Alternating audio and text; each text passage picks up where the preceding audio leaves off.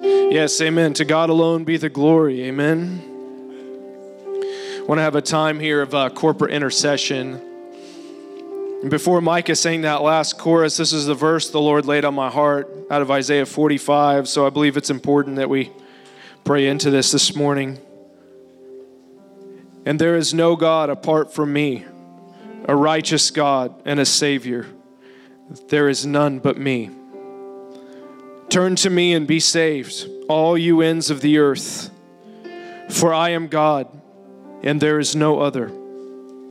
By myself I have sworn, my mouth has uttered in all integrity a word that will not be revoked. Before me every knee will bow, and by me every tongue will swear. And they will say of me, In the Lord alone are deliverance and strength. Let's say that together. In the Lord alone our deliverance and strength. In the Lord alone our deliverance and strength. One more time. In the Lord alone our deliverance and strength. All who have raged against him will come to him and they will be put to shame. But all the descendants of Israel will find deliverance in the Lord and they will make their boast in him. We make our boast in you here this morning, Lord. In you alone, our deliverance and strength. We want to take a moment, we want to ask that all the ends of the earth would preemptively say that of the Lord, that in Him alone are deliverance and strength. Before that great day of judgment comes, that they would turn to Him and be saved.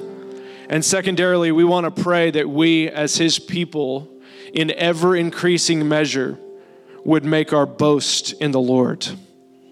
That we would be found in Him with no strength of our own, but we would boast all the more in Christ Jesus. So I wonder if we could get out of our comfort zone just a little tiny bit this morning and go specifically to someone that you don't know.